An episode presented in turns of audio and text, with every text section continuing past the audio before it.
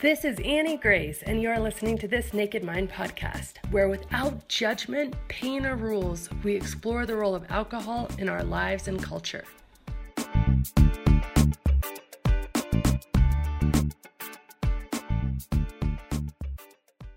Hi, this is Annie Grace, the author of This Naked Mind and the creator of Alcohol Experiment, a 30 day challenge to just sort of interrupt your patterns. You can find it for free at alcoholexperiment.com.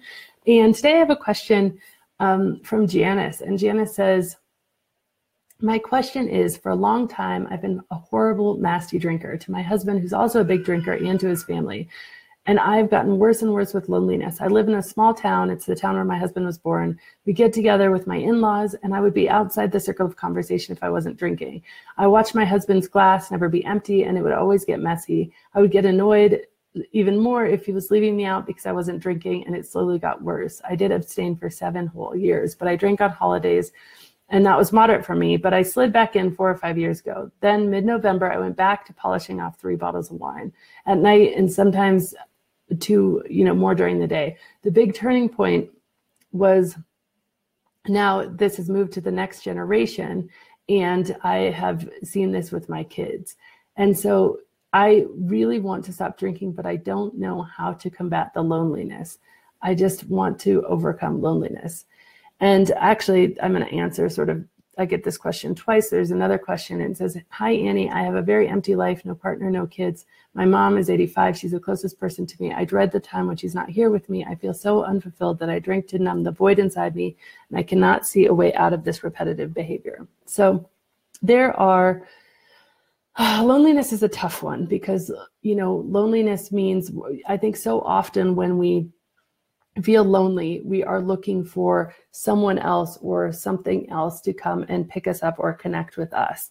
And especially when we feel lonely, we often feel down on ourselves or maybe that we don't deserve to have connections or companionship. So we don't necessarily have, you know, the desire to go after them ourselves. We sometimes think that some of these things will just get fixed and, you know, lone, we feel victimized by being lonely. We feel like loneliness has happened to us and, and we're so alone in this and we can't, really pick ourselves out of it. But there's a few things that I think are really helpful. And one main thing that I found really helpful. So there was a period in my life when I had graduated from college with all my friends. But guess what? My job that I took was in the college town that we lived in. All of my friends moved away, 100% of them.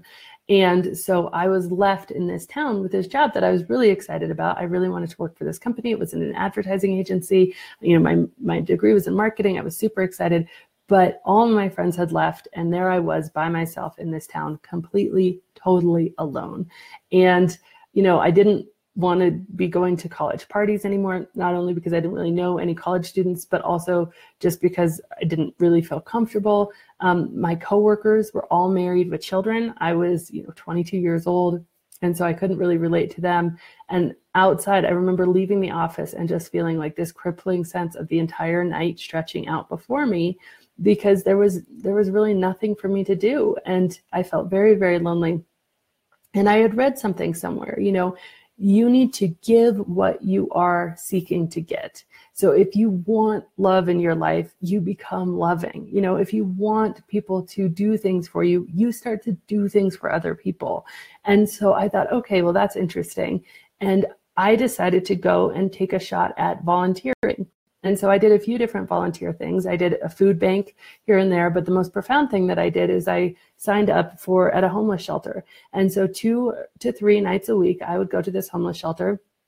And for three to four hours, I would check people in who needed a place to stay. And to check them in, you know, you had to do certain criteria, like they had to meet certain criteria or whatever, and you, you did an intake form and you'd welcome them in, you'd provide them sheets and whatever the case is, and then um, check the next person in. So you'd sit at this desk and you were often with another person at the desk for three to four hours. And what this did, it was phenomenal the change that happened in my life because of this.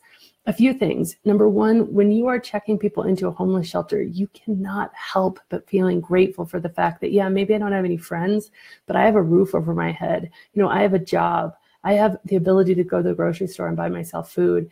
And that attitude of changing to gratitude rather than feeling sorry for myself, which is this place I was really stuck in. I was stuck in feeling like, oh, geez, you know, everybody left and here I'm by myself and blah, blah, blah. And like just feeling so sorry for myself to really actually feeling very grateful for what was going on in my life was huge. It was is completely profound. It changed my entire perspective.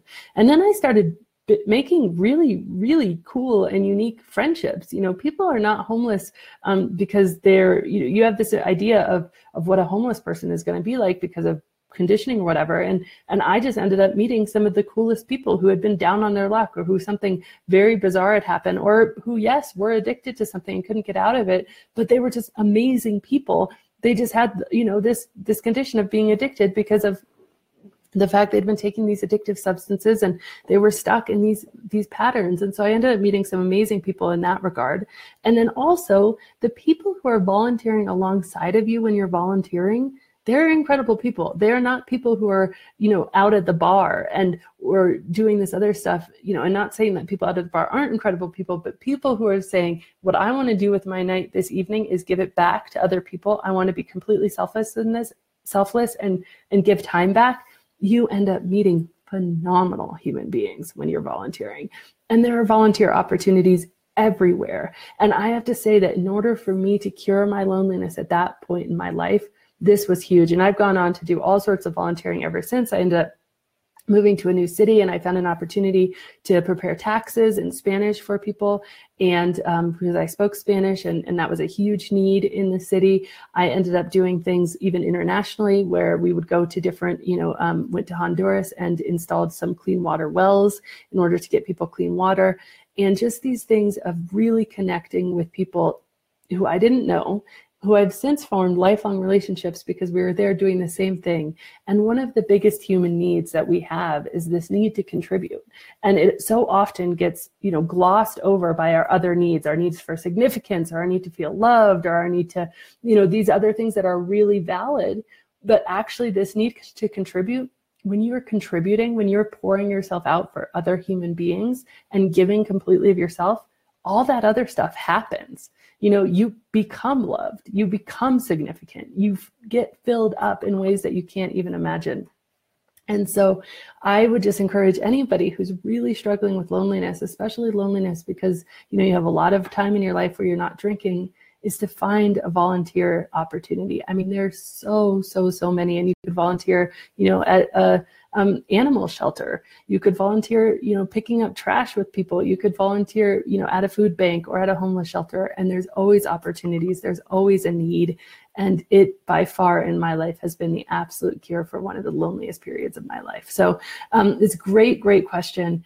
And I think that, you know, getting out of your cycle more than anything and connecting with people who are doing a very similar thing, you know, you're not, when you're checking people in and giving them breathalyzers behind you know the homeless shelter desk you're you're not drinking. And and that's a really important thing. So find something where your volunteering would be um, you know exclusive of alcohol and you can find a way to give back. So anyway such an excellent question. Thank you so much this has been Annie Grace with This Naked Mind podcast. Thank you so much for listening. You can learn more at thisnakedmind.com and please remember to rate, review, and subscribe as it really helps us spread the word.